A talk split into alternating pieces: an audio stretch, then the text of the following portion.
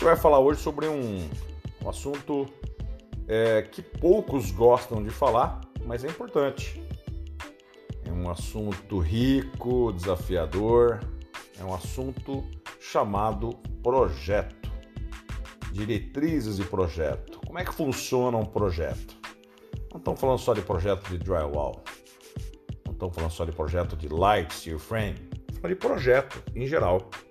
Como a, a, a própria palavra diz, projeto, projetar, ou seja, algo que você pensa antes, planeja antes de executar. Isso envolve uma série de fatores que são importantes a serem considerados. Então, para você que não é da área ou pretende ingressar na área, ou até mesmo gostaria de aprender a interpretar projetos, primeira regra básica, fundamental sobre projeto, é entender qual é o conceito, o objetivo principal desse projeto.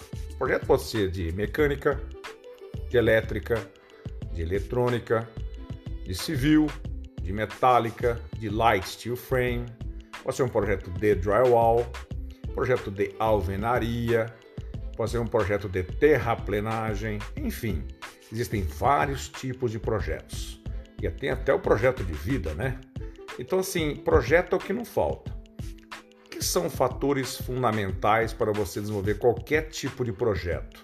Entender o que, que você está precisando, o que, que você quer fazer.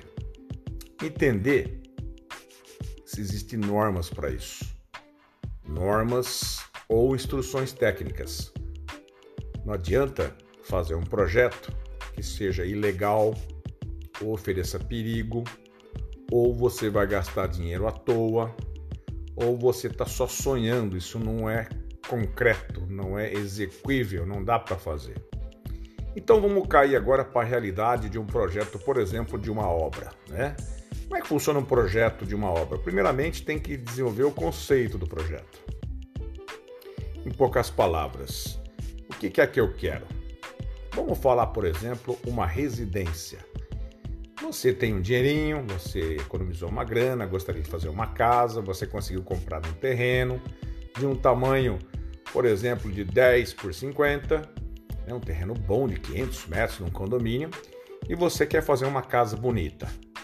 Primeira coisa que você precisa, logicamente, de um bom arquiteto. Por que, que o arquiteto é onde tudo começa?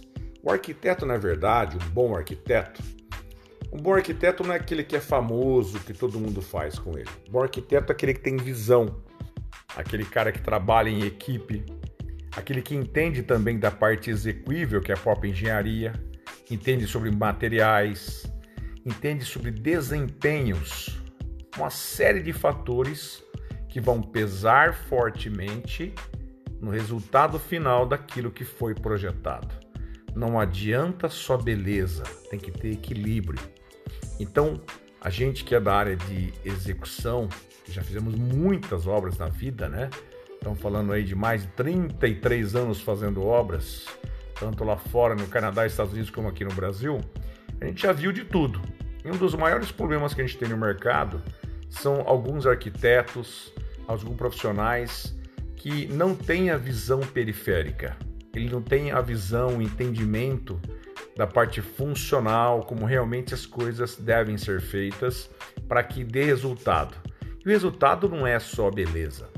O resultado é algo que funcione bem, de baixa manutenção, não dê problemas para o cliente, né? E assim por diante. Então, o projeto em si precisa ser estudado e elaborado por profissionais experientes que tenham humildade em sempre buscar a melhoria contínua. Então, hoje a gente falou sobre o conceito básico de projeto, a ideia em si.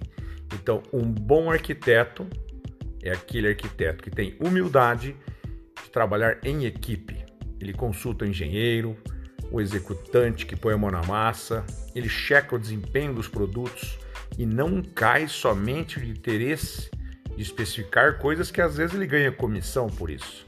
Muitos arquitetos, né, não são todos, ganham uma certa comissão para especificar algumas coisas.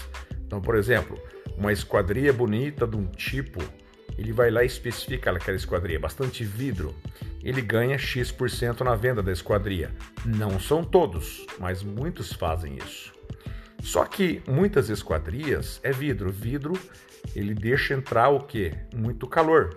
Porque o vidro não veda tão, tão bem a temperatura, por exemplo, os raios solares ou até mesmo o frio, né? A transferência de temperatura, seja frio ou quente, através do vidro. É muito difícil, assim como uma parede faria. Então você tem um desempenho inferior. Isso vai gerar um, um incômodo interno muito grande, que vai gerar necessidade de aclimatização, seja para aquecer ou para resfriar. Isso é custo, manutenção. Então, por exemplo, a conta de luz, a conta de energia elétrica para manter uma casa funcionando com ar condicionado quando você está lá dentro por causa do calor, se ela for custar 500 reais, 400 reais a mais, imagina isso todos os meses por muitos anos, fora manutenção. Troca do aparelho, a partir de alguns anos ele fica é obsoleto ou quebra. Então, isso é só um item. Imagina agora se você não pensar em uma diversa, uma diversa gama, uma, uma gama gigantesca de outros assuntos. Por isso que a gente fala que projeto tem que ser elaborado por quem entende, tem experiência. Você quer ver um teste bacana? Se tiver alguém projetando a sua residência, o seu imóvel, que não é uma pessoa bacana, que ouve, escuta você, que tenta trabalhar em equipe, sugiro, sai fora. Você vai ter problema. É muita imagem, muita ideia, que muitas coisas não vão funcionar. Saúde e paz, obrigado por participar mais um podcast aí do canal do Itio. Saúde e paz, tudo de bom.